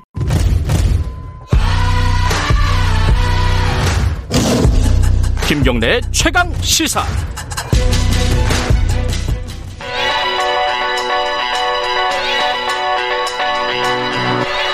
최강 시사 김수민의 눈. 김수민 평론가 나와 계십니다. 안녕하세요. 네, 반갑습니다. 40대에 대해서 말씀하시겠다. 네, 제가 40대입니다. 알고 있습니다. 이거 40대에 대해서 무슨 말씀? 네, 얼마 전까지만 해도 뭐 20대는 왜 이런 질문들이 많이 있었던 것 많이 같은데 있었죠. 특히 뭐 이 남자 이런 얘기 있었잖아요. 그렇죠. 네. 근데 최근 들어서서 40대는 왜라는 의문이 나오고 있습니다. 그래요? 왜냐하면 특별 특히 이제 어, 추미애 장관 논란에 관련해서 특별한 문제가 없다라고 생각하는 그쪽이 더 다수인 유일한 연령층으로 나오거든요. 40대가요? 네. 어, 그렇구나. 그래서 오늘 40대를 좀 조명해 보도록 하겠습니다. 예. 지금 근데 40 대가 그 특별한 문제가 없다는 게 제일 많다? 네. 어, 그건 왜 그럴까요, 이게? 이게 저는 여기 주제에서 추미애 그 음. 아들 이건 좀 지우고 볼 필요가 있다고 아, 그래요? 봐요. 어. 네. 이게 결국에는 문재인 정부와 민주당에 대한 지지가 가장 높은 세대다라고 하는 방증이라고 40대가? 봐야 될 것 같고 아. 사람들이 어, 대부분이 어떤 문제에 대해서 판단할 때는 원래 갖고 있던 생각, 직관 이런 거에 비춰서 판단을 하고 음. 원래 있었던 당파성 이런 것들이 어, 찬반에서 큰 영향을 끼친다고 볼 수 있겠죠. 그러니까 사실 민주당 지지자가 많기 때문에 네. 그 지지자들이 어, 추미애 장관 문제는 별로 문제가 없다라고 생각하는 비율이 더 많다. 아무래도 그런 경향이 강하죠. 그리고 음. 지지자가 많고 또 강한 지지를 갖고 있다. 이렇게 아. 볼수 있겠죠. 근데 왜 40다 40대는 민주당 지지가 많을까요? 이거부터 이제 네. 해봐야겠죠. 어, 정치 성향을 결정하는 데 있어서 10대 후반에 무슨 사건을 겪었느냐 이것이 좀 중요하다는 말들이 음. 많이 있었습니다. 당연히 그때쯤에 사회적 관심도 커지고 투표권도 생기니까 그럴 만한 통설이라고 볼 수 있는데 고등학교 쯤이네요. 그렇죠. 예. 근데 저는 추가로 주목해야 될 게 취업을 하고 사회에 정착할 때쯤 음. 예, 주목해야 된다라고 생각을 하거든요. 박정희 전 대통령 지지하는 세대의 특징도 그건데 사실 박 전 대통령은 생전에는 인기가 별로 없는 대통령이었습니다. 아하하. 예, 박정희 신드롬은 민주화 이후에 생겨난 것이고 예. 그 사이에 사회에 정착한 사람들 입장에서는 아니 중산층도 형성이 되고 고성장의 호황이다. 음. 이게 누구 덕분인가라는 생각을 뒤늦게 하게 되는 것이죠. 예. 예. 그런 것처럼 이제 취업할 때의 시기에 좀 집중을 해볼 필요가 있는데 이 40대 같은 경우도 이제 또 다른 경험으로 민주당의 어, 주요 주축 세대가 된 것이 아닌가. 양쪽의 음. 성향은 다르지만 경로는 닮았다라고 하는 점을 좀 짚고 싶어요. 취업을 하- 취업을 할 때가 중요한 시기다. 네. 어떤 정치인 성향을 결정하는데 40대가 취업하던 시기에는 무슨 일이 있었나요? 일단- 기억도 안 나네요. 그러세요? 일단은 40대가 50대하고 좀 다른 점이 예. 대학 진학률을 봐야 됩니다. 1990년 대학 진학률이 33% 수준이었거든요. 네. 근데 10년 지나서 2001년에는 70%가 됩니다. 아. 이게 무슨 뜻이냐면 40대는 50대에 비해서 일제히 대학을 졸업하면서 같이 취업 시기를 맞이한 사람들이 많다는 어, 것이죠. 비율이 높다. 네. 예. 일단 그것부터 전제를 할 필요가 있겠고 예. 40대 후반 세대를 보면은 IMF가 졸업쯤에 있었습니다. 맞아요. 이걸 어떻게 예. 인식하느냐가 또 세대적으로 차이가 나는데 어, 박정희 박근혜 지지 세대 입장에서는 이건 민주화의 실패다.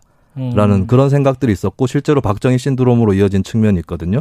근데 어, 당시에 젊은이였던 40대 후반, 현재 40대 후반 입장에서는 지금까지 정권을 잡아왔던 사람들의 문제다라고 음. 하는 것이고 이것이 바로 민주당 지지의 동전의 뒷면을 이루는 음. 어, 국민의힘 계열 정당에 대한 비토 정서의 출발이 아니었나 그렇게 보여집니다. 40대 후반은 그렇다 치는데 40대 초반은 또 후반하고 다르잖아요. 10년이나 차이가 나는데. 네, 40대 초반의 경우는 뭐 2010년경까지 취업 시기가 한창 예. 이어진다고 봐야 되는데 그래서 2000년대를 통으로 한번 살펴봐야 될 것 같아요. 예. 이 시기가 바로 시민 참여 시대였다라고 하는 특징이 음, 있습니다. 그렇게 볼 수 있겠네요. 어, 총선 예. 시민연대 낙천 낙선 운동이 음흠. 있었고 노사모 또 촛불 시위도 처음 일어났었고 예. 노무현 대통령 당, 당선이라든지 예. 이런 흐름들이 있었고 저는 2002년 월드컵도 빼놓을 수 없는 경험이다. 음흠. 라고 보거든요. 특히 40대 후반 같은 경우는 X세대로서 문화적인 호황 이라고 음흠. 할까요? 그런 현상을 누렸던 세대인데 조금 더 뒤에 후배 세대도 2002년 월드컵 정도 경험을 해본 세대들은 그때 음. 우리 신났지. 우리가 음. 광장 문화를 열었지.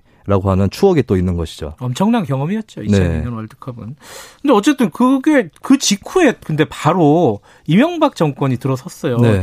이건 좀 다르지 않나요? 저는 오히려 이렇기 때문에 현재 40대가 민주당 지지 성향이 강해졌다고 오히려 봅니다. 어, 왜 그렇죠, 그는? 어, 일단은 어, 물론 이제 대학교 다니거나 청년 시절에도 김대중 노무현 정권계도 좀 안 좋은 추억들이 있을 거예요. 뭐 등록금이 폭등했다거나 그렇죠. 예. 예, 그런 게 있지만 또 사회에 나가서 겪는 부조리가 더 커 보입니다. 아. 나중에 있었던 것이 그리고 지난 일들은 좀 아름다워 보이는 측면들이 있는 거고 또 그때 사회 부조리는 마침 그때 정권이었던 이명박 박근혜 정권에게 투영되기 마련인 거거든요. 예. 이게 박정희 지지 세대하고 비슷해요. 박정희 지지 세대도 어, 좀 자리 잡고 나서 나중에 보니까 민주화 이후에 별로 세상이 안 좋아졌다. 음. 이런 것들이 또 투영이 되면서 더더욱 박정희를 그리워하는 심리가 생기듯이 여기서는 이제 문, 어, 노무현이라는 또 다른 이제 어, 대상이 생기는 것이고 그 음. 정서의 집약이 바로 현재 문재인 대통령이다 라고 음. 볼수 있는 건데 어떻게 보면 어, 박정희 지지 세대와 어, 노무현 문재인 지지 세대 간에는 정치 성향은 상이해 보이지만 비슷한 예. 경로가 있었다. 그리고 공교롭게도 양쪽이 주축 세대가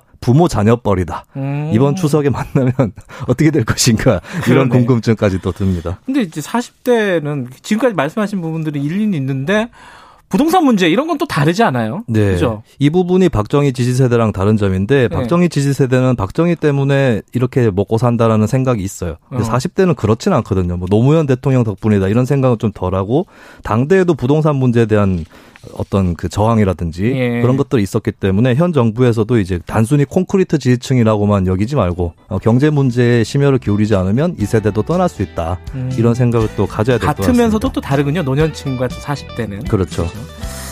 여기까지 듣겠습니다. 고맙습니다. 예, 감사합니다. 김수민의 눈이었습니다. 2분 여기까지고요. 잠시 후 3부에서는 어, 추적 20분 준비되어 있고요. 그리고 불 났잖아요. 그 재래시장에 불 왜 이렇게 많이 나는지 이런 대책들도 한번 살펴보겠습니다. 일부 지역국에서는 해당 지역 방송 보내드립니다.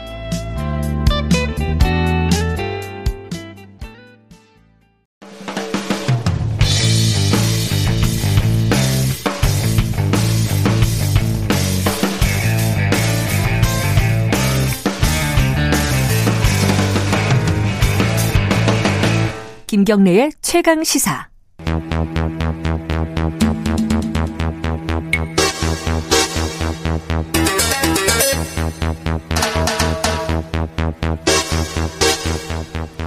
네, 사건의 이면을 들여다보고 깊이 있게 차- 파헤쳐보는 시간입니다. 추적 20분.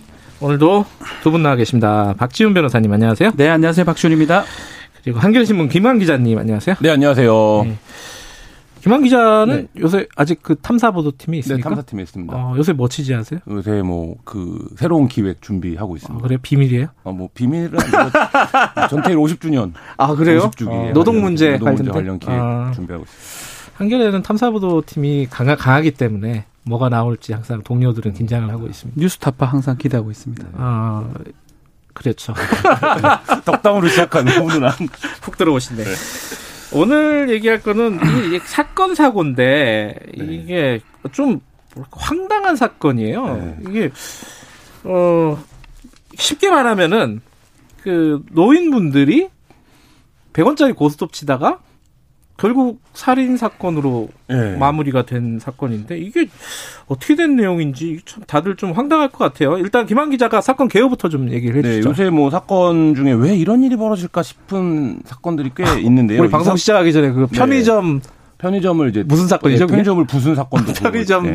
무슨 사건 무슨 사건 차량으로? 돌진해서 네, 돌진 사건. 예. 예. 네, 이 사건도 마찬가지입니다. 그러니까 20 지난 20일이죠. 오전 7시 50분께 그 경, 그 성남의 한 아파트에서 고령입니다. 76세 노인과 73세 노인이 흉기에 찔려 숨진 채 발견이 된 거예요.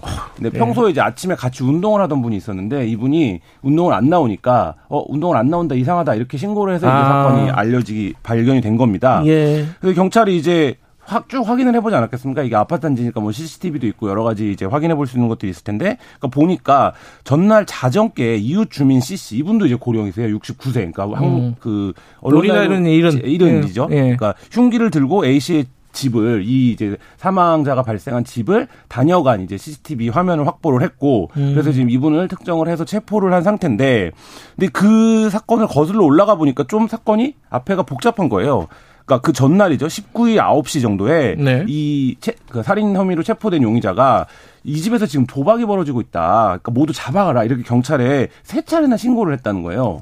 그래서 네. 경찰이 출동을 했습니다. 네. 근데 경찰이 출동을 했는데 화투나 이런 뭐 금전적인 증거가 현장에서 있어야 되거든요. 체포를 하려면. 네. 근데 이제 그런 거가 없어서 체포를 못할 것 같다라고 얘기를 하니까 CC가 이제 경찰한테 욕설을 퍼부면서 난동을 폈다는 거예요. 왜 안 잡아가냐 이런 데 난동을 폈다는 거죠. 나를 잡아가라. 아, 뭐 그랬다는 거예요. 이후에 네. 다시 신고를 해서 내가 흉기를 들고 있다 이번에 그러니까 나를 잡아가라 이렇게 신고를 했다는 거예요. 그러니까 본인을 신고를 한 거죠. 예. 그 다시 경찰이 현장에 왔습니다. 그래서 어 경찰이 현장에 왔을 때는 이분이 이제 칼을 내려놓고 좀 진정된 상태였다고 해요. 그래도 경찰은 어쨌든 어 칼을 들고 협박을 했으니까 특수협박 혐의로 대- 이제 경찰서로 데려갔습니다. 음. 데려갔는데 경찰은 이제 이분이 고령이고 주거지가 일정하고 협박 사실을 인정하고 있고 뭐 피해자를 더 이상 위할 의사가 없다라고 이제 얘기를 하는 거를 감안을 해서 그날 이제 11시께 귀가 조치를 시킨 거예요. 그러니까 음. 뭐 현행 법률상 유치도 시킬 수 있습니다. 그리고 지금 이제 왜 유치를 안 시켜서 살인 사건이 났냐 이런 결과는 좀 비판이 나오고 있는데 어쨌든 귀가 조치를 시켰고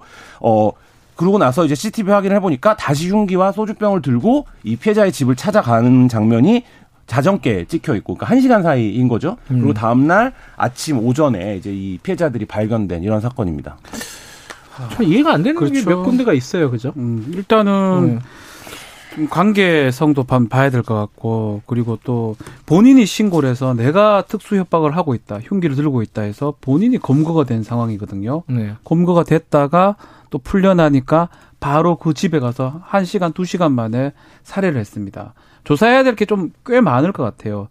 이전 관계하고 그 화투판에서 음. 그날 어떤 일이 있었는지 하고 좀 봐야 될 것 같은데 이 사람이 전과가 좀 많은 것 같아요. 40범이 넘는다고. 45범이라고 이제 하는데 그 전과가 뭐 폭력 전과가 꽤 있는 걸로 지금 보이고요. 네. 그렇다면 이제 지금 김한 기자 얘기한 것처럼 그 체포한 걸 왜 풀어줬냐 이제 책임 문제가 될 것 같은데 근데 그것만 따져봤을 때 본인이 신고했고 특수 협박입니다.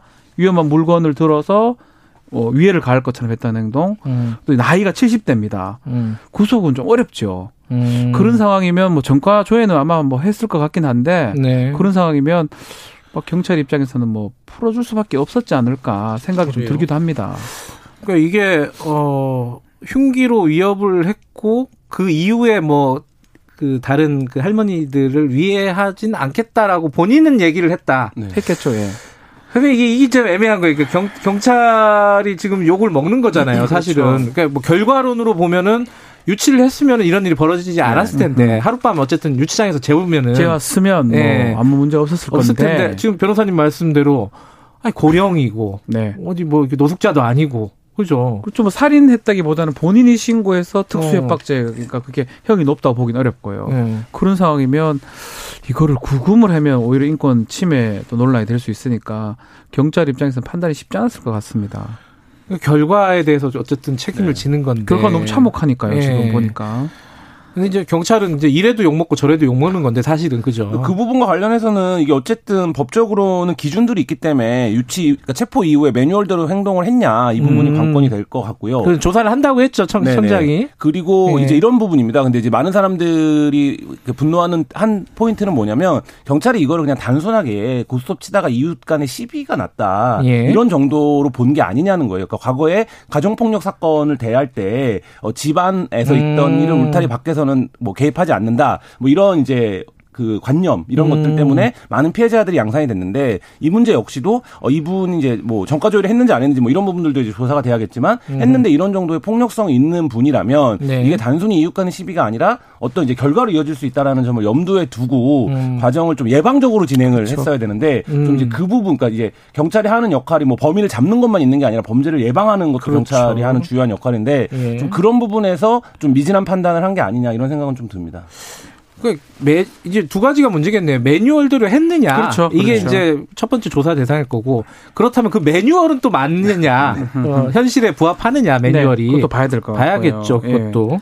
이런 상황에서 경찰은 어디까지 음. 어, 수사를 하고 인신을 어, 고속할, 구속할 수수 있느냐. 있느냐. 네. 어, 이 부분 판단이 좀 지금까지 나온 팩트만으로는 조금 어려운데. 알 수가 없습니다. 예. 어느 정도까지 진행이 됐었고 예. 경찰이 어느 정도까지 파악을 했는지 예. 또 어떻게 또 진행을 했는지 알 수가 없기 때문에 지금 뭐 잘했다 못했다 좀 판단 내기 좀 어려울 것 근데 같습니다. 사람을 죽인 거잖아요. 네. 그, 네. 그 부분에 대해서는 뭐 이유라든가 단순히 뭐 그 참 이해가 안 돼요. 고스톱 쳐서 돈 잃어서 사람을 죽였다는 건 상식적으로 이해가 안 네, 되잖아요. 일단 이분은 현재까지는 혐의를 전면 부인하고 있습니다. 현재 경찰은 CCTV라든지 이제 아, 증거를- 부인하고 있어요? 네, 범행 지- 자체를? 네네 증거를 아. 통해서 이분을 이제 특정해서 체포를 했고 조사를 하고 있는 중이고요. 네. 뭐 지금 경찰이 공식적으로 아직 브리핑을 하거나 이런 건 아니어서 상황을 정확하게 알 수는 없지만 보도에 따르면 현재까지는 부인하고 있다고 하고요. 음. 뭐 지금까지 알려진 내용, 그러니까 이분이 전에 뭐 도박을 하고 있으니까 잡아가라, 내가 협박을 했다, 신고를 하고 이런 행동을 보면 굉장히 어떤 그 과정에서 분노가 점층적으로 쌓였던 것 같아요. 그러니까 음. 그 그리고 이제 저도 도박 관련된 취재를 하다 보면 어떤 얘기들을 전문가들이 많이 하냐면 도박을 충동의 관문이다 이렇게 부르거든요. 어, 그러니까 그 무슨 어떤- 뜻이에요?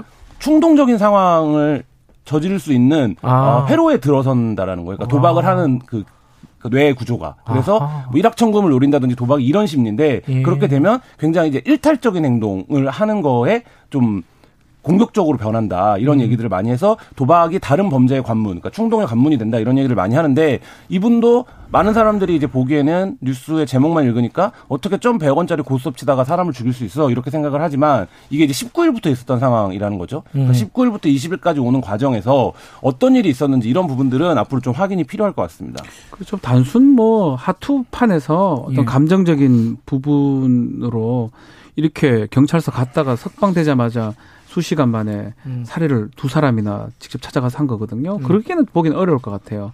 그래서 여러 가지 이전 관계, 이 사람들의 관계라든지 또 그날에 어떤 있었던 일들 그런 것들을 좀 추궁을 해야 되는데 문제는 지금 사망을 했고요. 피해자들은 본인이 또 지금 부인하고 하고 있는 상황이기 때문에 그 부분을 좀 찾아봐야 될 것 같습니다. 일단 그, 어, 흉기와 소주병을 들고 갔다고 네, 했잖아요. 그렇죠. 마지막에 범행을 저지를. 때. 예. 네. 그러니까 술에 취했을 가능성도 있겠죠. 그죠? 술, 뭐 주폭이라고 우리 표현하는데 음. 술에 취해서 범행을 좀 용이하게 했을 가능성도 있고요. 음. 범행을 하기 위해서 술을 마셨을 수도 있고 뭐 두 가지 다 봐야 될 것 같습니다. 어, 흔히들 또 이런 상황에서는 어, 어떤 정신적인 질환이 있는 건 아닌가 뭐 그런 부분들도 아마 그렇죠. 나오겠죠. 재판을 한다면 사법당국에서 그걸 밝힐 것으로 봅니다. 음.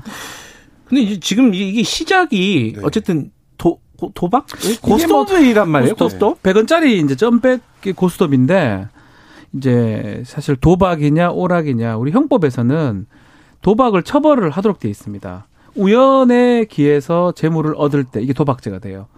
우연이죠. 뭐 실력이 좀 뛰어나도 뭐 어차피 계속 이길 수는 없거든요. 그, 뭐, 뭐그 게임이 그 복권, 로또 같은 게 이제 합법적인 도박인 도박이고 거잖아요. 네. 그럼 복권이라고 표현을 음. 하고 그래서 이제 문제는 우리 형법에는 일시 오락일 때는 처벌하지 않는다. 어, 그래요? 일시 오락이냐 아니냐가 중요합니다. 아이고, 이거 복잡하네. 판례는 네. 사실은 아주 복- 좀 복잡하게 돼 있어. 그 사람의 사회적 지위 같은 거 다 판단해서 일시 오락이냐 아니냐 판단하는데 통상은 전백은 뭐, 뭐 괜찮다고 말씀드릴 수는 음. 없지만 일시 오락으로 많이 봅니다. 그래서 음. 이걸 도박죄로 처벌하기는 어려웠지 않을까? 전백으로 많이 음. 했다 그러면 이게 문제가 이제 그 일시적인 오락에 대한 일관된 해석이 없다라는 거예요. 그래서 어떤 경우에는 점백이 도박이 그렇죠. 되기도 하고 어떤 어? 경우에는 예, 점박이 음. 도박이 안 되기도 하는데 그걸 따지는 요소들이 뭐 그 사람의 소득이 얼마냐, 그렇죠, 그 그렇죠. 도박의 지속성이 이- 이 얼- 어떻게 되냐, 뭐 이런 것들을 쭉 따지거든요. 그러니까 예. 결국엔 어, 이게 일시적인 오락이 딱 기준이 있는 게 아니라 어떤 경우에는 그래서 극단적으로 따지면 점 10도 도박이 될 수 있는 거예요. 맞아. 그 그런 기사 옛날에 있었어요. 소득이- 경로당에서. 네네 네. 할수 있고 네. 그러니까 이렇기 때문에 그리고 여전히 이게 일시 일관된 해석이 없다라는 게 어떤 사법적으로 어떤 문제가 되냐면 이 저- 범죄에 대해 관대한 거예요. 그러니까 예를 들면 어 무조건 처벌한다 이런 조항이면 음. 무조건 이제 경찰이나 이런 데서 발견만 하면 처벌할 수 있는데 잡아봤자 이게 일시적인 오락이었는지 그렇죠. 아니면 도박이었는지를 다시 규명해야 되는 상황이기 때문에 그러면 이제 당연히 어떻게 되겠습니까? 에, 좀 그냥 밀어두게 되는 거죠. 현장을 보더라도 범죄가 일 수도 있고 아닐 수도 있으니까. 근데 이제 그런 부분들이 전반적으로 좀 도박에 너무 관대한 게 아닌가라는 법조항이 딱 그래요. 500만 원에 처하고 일시 오락이면 처벌하지 않는다. 이렇게 규정이 되어 있는데 지금 김한 기자 말씀처럼 어떤 사람은 수만 원, 수백만 원씩 내기 골프를 해도 사회적 지위가 있고 소득 수준이 있으니까 일시 오락이 되는 경우도 있고. 아, 그래요? 예. 오. 또 일- 지금 말씀하신 것처럼 이제 망 노동이라 그러죠. 예. 일일 일을 하면서 수입이 적은데 점 10이나 아주 작은 양을 한다고 하더라도 도박죄 되는 경우가 있습니다. 그렇기 때문에 이 부분은 사실 계속 문제 제기가 되고 있어요. 아예 도박을 아예 다 처벌하든지 아니면 좀 기준을 정확하게 마련이 되- 되든지 그래서 이제 일, 기- 뭐 일반적으로는 뭐점100 정도는 일- 일반적으로는 일시 오락 정도로 보는 게 일반적입니다. 아, 이게 추석 때 뭐 고스톱도 많이 치고 윷놀이도 하잖아요. 윷놀이도 그것도 돈- 도박이에요. 돈 내기 하잖아요, 돈 사실. 그것도 굳이 말하면 도박죄에 해당합니다. 음, 윷놀이 하면 되게 열받거든요, 지면은 그거. 가장 화가 나요 이상하게 윷놀이 이상하게 화가 나요, 그 잡아 지면은. 저를 잡아먹잖아요. 제 근데 어쨌든 잡아먹기 때문에 윷놀이를 예컨대 뭐 한 판에 만 원씩 했다. 친척들끼리. 그 뒷부분도 중요해요. 네. 그걸 갖고 이제 이제 이 윷놀이 해가지고 소득을 계속 얻- 얻는다. 어. 그러면 도박죄 될 수도 있습니다. 근데 아. 대부분 윷놀이를 하면서 그 벌었던 돈 아니면 나왔던 돈이 거기 다 쓰여지는 경우가 많아요. 그렇죠. 뭐 술 한잔 뭐술 한다든가. 사 먹다든지 과일 사- 네. 음- 애들 사 용돈 주고 막 그러잖아요. 그래서 그런 네. 것들까지 다 봅니다. 전후 사정까지 다 음. 봐서 그래서 명절에 이제 하는 것들은 대부분 일시오락이 될 가능성이 높습니다. 그래요. 아, 이게 윷놀이 한 번 시작하면은 밤샐 때까지 재미가 있어요. 열, 열만. 굉장히 몰입하시나 봐요, 윷놀이. 아, 그 저도 무슨 회로에 들어간 그런 건가? 어쨌든 간에 이게 뭐 가벼운 뭐 하투로 시작을 했겠죠 이 사건도. 그렇죠. 시작은 그럴 것 같아요. 굉장히 비극적인 결말이 나왔는데 뭐 경찰 수사 매- 매뉴얼이나 이런 부분들도 좀 봐야 될것 네. 같고. 요거는 뭐, 그- 뭐 공식적인 브리핑이나 이런 것들 보면은 어, 그 이후에 좀 추가적인 보도를 어, 전해드리도록 하겠습니다. 오늘 여기까지만 하죠. 고맙습니다. 감사합니다. 예, 박지훈 변호사님 그리고 한겨레 신문 김한 기자님이었습니다. 김경래 최강 시사 듣고 계시고요. 지금 시각은 8시 44분입니다.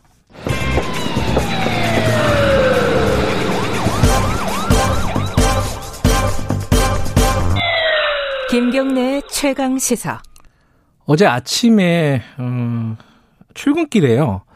청량리 청과물 시장에서 불이 났습니다. 그뭐 통닭집 근처에서 시작이 돼가지고 청과물 가게 쪽으로 옮겨 붙었다고 그러는데 어, 가게가 무려 20곳이 넘게 피해를 봤다고 합니다. 최근에 보면요, 이게 잊어버릴만 하면은 재래시장, 그러니까 전통시장에서 불이 나요. 어, 예를 들어서 2016년대 대, 대구 서문시장이 굉장히 큰 불이었죠. 2017년도에 전남 여수에서도 있었고요. 그리고 인천 소래포구 어시장, 2019년도에 동대문 평화시장, 뭐 원주의 중앙시장 2019년도에 이게 뭐 잊어버릴 만하면 한 번씩 불이 나고 불이 나면 또 커요 이게 피해가 퍼지는 그 확산되는 범위도 굉장히 크고요. 요번에도 20곳이 넘게 피해를 봤다고 하니까요.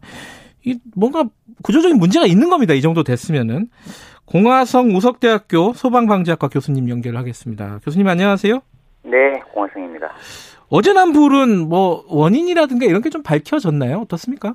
뭐 소방 당국에 의하면 그 시장 안에 있던 냉동 창고에서 이제 불이 시작된 것으로 어. 보고 예. 정확한 화재 원인을 조사하고 있다고 합니다.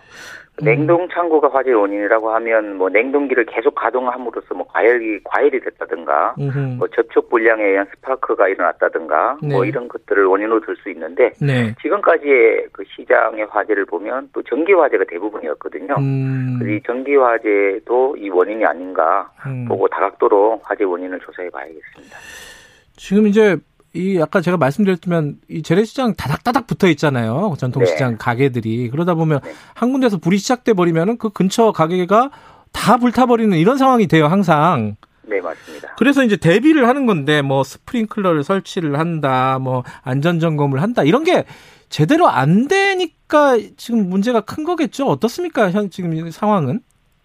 사실은 뭐 시장은 화재 경계지구라고 해서 예. 소방 당국에서도 이건 화재 위험성이 높은 곳이다. 예. 그래서 그 1년에 한두 번씩 소방 점검도 하고 예. 또한 소방서와 그 상인들이 합동으로 또 훈련도 하게 되어 있습니다. 또 실제로 또 그렇게 하고요. 네. 그런데도 사실은 건물 구조적으로 네. 그 칸막이가 거의 없죠. 그렇죠. 예, 음. 그리고 뭐 이불이라든가 옷가지 이런 가연물이 아주 상당히 많습니다. 한번 화재가 발생하면 걷잡을 수 없이 음. 피해가 그렇게 클 수밖에 없고요. 네. 안타까운 것은 또 요즘 코로나 때문에 네. 올해 같은 경우는 또 훈련을 거의 하지 못한 것으로 그렇게 알고 아, 있습니다. 그래요. 예컨대 이제 뭐, 이뭐 새로 생기는 건물 같은 경우는 다 스프링클러가 있잖아요, 요새는. 네네. 이 전통시장에는 이게 참 없죠, 잘. 네. 그렇지만 사실은 예전에 비해서는 많이 낮았습니다. 아, 그래요? 그, 음. 예, 그 스프링클러 설비도 많이 설치하고 네. 또 뭐 화재 경보기도 당연히 설치하고 음. 이렇게 시설이 소방 시설도 많이 좋아졌는데 네. 이번 그 시장 같은 경우는 또 스프링클러가 또 설치가 안 됐다고 또 그러니까요. 합니다. 그래서 좀 안타까운 부분이 있습니다. 이게 뭐 의무적으로 해야 된다, 뭐 이런 건 없는 모양이에요. 아니 법적으로 사실은 음. 시장 같은 경우는 예. 어그 바닥 면적 한 5천 제곱미터 이상이 된다든가 네. 뭐 500명 이상 이 사람이 있다고 하면 네. 스프링클러 의무적으로 설치하도록 되어 있는데 네네. 사실은 이 법은 또 100%또 소급 적용되지는 않습니다. 아. 그래서 오래된 시장 같은 경우는 예. 에, 법에서 강제는 하지 않지만 네. 그렇지만 스프링클러는 정말 중요한 시설이기 때문에 자발적으로 설치하는 이런 방안을 검토해야겠습니다. 그러니까 이게 지금 계속 이런 불들이 이어지고 있는 걸 보면은 뭔가 옛날 건물이라고 뭐 놔두면은 안 되는 거 아닌가라는 생각이 들어요. 이번에는 다행히 인명 피해까지는 없었지만은 그 인명 피해가 발생할 수도 있는 거잖아요, 그죠? 맞습니다. 다행히 이번엔 스프링클러는 없지만 화재 경보기가 제때 작동을 해서 아하, 예, 예. 빨리 피난을 할 수 있었다고 합니다. 아 스프링클러는 설치가 안 됐지만 화재 경보기는 그래도 설치가 돼 있었군요. 네네. 그럼 불행 중 다행이네요, 그거는. 근데 저도 어제 뭐 인터뷰 그 시장 상인들 인터뷰하는 거나 이런 걸 보니까 보험을 든 화재 보험을 든 가게들이 많지가 않더라고요. 요거는 좀, 좀 의무적으로 뭔가 해야 되는 건가요? 아니면 그냥 이렇게 다 아, 알아서 하는 건가요? 이런 화재 보험이나 이런 거는? 2017년 제가 그 데이터를 보니까 예. 전국 시장의 그 화재 보험을 든 비율은 한 26% 정도밖에 아, 안 됩니다. 지금은 예. 좀더 많이 나아졌겠지만 예. 그래서 사실은 뭐 서울도 그런지 이제 확인해 봐야겠지만 음. 경기도 같은 경우는 이 경기도하고 시군이 올해부터 네. 30%씩 그 화재 보험 비용을 부담하고 네. 상인들은 한 40%만 음. 부담해서 화재 보험을 들도록 이렇게 권고를 하고 있습니다. 네. 이제 그렇게 되면 1억 원까지 보상을 받는 걸로 추진을 하고 있는데요. 네. 어, 사실은 이 금액조차도 한 6만 원이나 뭐 7만 원 정도 되는데 예. 그 금액조차도 여력이 안 되는 상인도 있고 음. 또 어떤 이유로 또 그 금액을 납부하지 못하는 그런 상인들도 있어서 사실은 이런 경우는 이- 이번처럼 화재가 발생한 경우 네. 지금 보상받을 길이 막막할 수밖에 없는 것이죠. 음. 그 뭔가 이거는 좀 정부에서 정책적으로 조금 더 신경을 써줘야 되는 거 아닌가? 안- 말씀하신 대로 이제 전통시장 상인들은 상대적으로 좀 영세한 경우들도 많고 그러니까요, 그죠? 네, 맞습니다. 어, 본인 그래서 제 생각에는 사실은 예. 우리 자동차 보험처럼 의무가입, 뭐 책임보험 이런 거 있지 않습니까? 그렇죠, 그렇죠. 그 예. 최소한 그 상인들은 책임 보험, 뭐 자동차 보험의 책임 보험처럼 네. 의무적으로 가입을 하는 음. 이런 방안을 추진하는 것이 오히려, 오히려 바람직하지 않느냐 이렇게 생각합니다. 제가 아까 이제 연결하기 직전에 어 2016년부터 났던 그큰 규모의 어 전통시장 불을 말씀을 드렸는데 이- 이게 계속 이렇게 벌어지는 데는 뭔가 이유가 있을 거다. 원인들은 뭐 케이스마다 다르긴 하겠지만 요번에는 뭐 아까 말씀하신 대로 냉동 창고에서 시작됐다. 지금 이제 추정은 그런 건데 이런 어떤 좀 구조적인 원인이나 이런 게 있을까요? 전통 시장에서 불이 계속되는 거는? 네, 뭐 재래 시장도 그렇고 전통 시장도 마찬가지인데요. 네.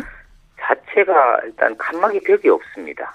음. 그 건물마다 그, 네. 그 상인들 그 장사하는 곳마다 네. 그리고 아까 말씀드린 대로 이불이라든가 옷가지 등 가연물이 아주 많습니다. 음. 그리고 또한 전선이라든가 그 차단기 이런 것들이 노후된 것이 상당히 많습니다. 네. 그리고 또 이런 전선 같은 경우도 뭐 이제 겨울이 또 다가오는데 네. 뭐 전기장판이라든가 난방기구를 또 막 문어발식으로 이렇게 막 함부로 사용하는 경우도 있거든요. 그렇죠. 그렇기 때문에 사실은 화재에 취약할 수밖에 없는 것입니다. 어, 아, 그럼 방법이 뭐가 있을까요? 아까 말씀하신 대로 벽을 다 설치하기도 쉽지 않을 거고 장사를 계속 하는 곳인데.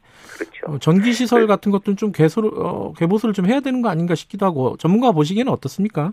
우리가 사실은 예전부터 시장 현대화 작업이라고 해서 네네. 많은 비용을 투자해서 사실은 그런 그 환경 미화 네. 이런 작업을 해왔지 않습니까? 네. 그런데 우리가 환경에만 신경을 썼지 이런 화재 예방 측면에서는 좀 많이 소홀했던 것 같습니다. 음흠. 사실은 오래된 배선 어, 교체하면 되거든요. 예. 네, 차단기도 최신형으로 교체하면 됩니다. 아하. 그래서 우리 그런 거에도 우리가 투자를 앞으로는 더 많이 해야 되지 않을까 이렇게 생각이 음, 듭니다. 예. 또 칸막이 벽도 그 불연 재료로 그 장사에 방해가 되지 않는 선에도 설치할 수 있거든요. 아하. 예, 그래서 그런 예. 것들도 우리가 잘 해 나가는 것이 중요하겠습니다. 음, 그건 좀 예산을 들여서라도, 그죠? 어, 좀 정책적으로 진행을 해야 될 것 같다. 예, 예. 계속해서 이 불이 끊이지 않으니까요, 그죠? 맞습니다. 그리고 예. 또한 가지 말씀드리고 싶은 것은 예. 뭐 옥내 소화전 설비도 설치되어 있고 또 옥외 소화전도 설치되어 있고 소화기도 이게 설치되어 있거든요. 예. 그런데 이것을 제대로 사용할 수 있는 사람이 얼마나 되느냐 이게 또 문제입니다. 어허. 그래서 평상시에 예. 뭐 화재 예방에 대해서 상인들도 관심을 적극적으로 가지고 네. 뭐 소화기 사용법은 이제 잘 알 거라고 생각되지만 네. 옥내 소화전이라든가 옥외 소화전 사용법도 잘 익혀 놓을 필요가 있습니다. 음, 그래서 있는 소방 시설도 제대로 또 활용하는 것이 또 중요합니다. 음. 이게 소방, 불이 났을 경우에 소방 당국이 소방차 같은 것들이 접근하기도 되게 어렵잖아요. 맞습니다. 예. 요번 같은 경우는 어땠습니까? 이번에도 거의 아마 마찬가지 않을까 싶습니다. 일단 예. 문제는 그 소방차가 진입하기 위한 통로가 막혀 있다는 것입니다. 네. 통로가 대부분 그 가판대에 의해서 막혀 있기 때문에 네. 소방서가 시장과 아무리 가까이 있다 하더라도 소방차가 진입할 수 없어서 어려울 수밖에 없거든요. 네. 2016년인가요? 대구 서문시장 화재 때도 맞아요. 대구 네. 서문시장 안에 소방서가 있습니다. 아예. 음. 그런데도 불구하고 불을 못 껐거든요. 음. 사실 이것은 통로가 막혀 있어서 진입을 할 수 없기 때문에 그렇습니다. 그래서 음. 어 제가 한 가지 대안으로는 네. 이 통로에 설치된 가판대 있지 않습니까? 네. 이 가판대를 허가해 주었다면 가판대가 이동이 용이하도록 할 필요가 있습니다. 음. 바퀴라든가 이런 걸 달아서 네. 그리고 퇴근할 때는 이 가판대를 한쪽으로 밀어 놓아서 소방차 진입이 용이하도록 이렇게 해둘 필요가 있겠습니다. 음. 그 지금 그 2018년부터요 화재 알림 시설 설치 사업 이런 게 진행이 됐다면서요 시장에? 맞습니다. 어 그거는 좀 어, 효과가 있나요?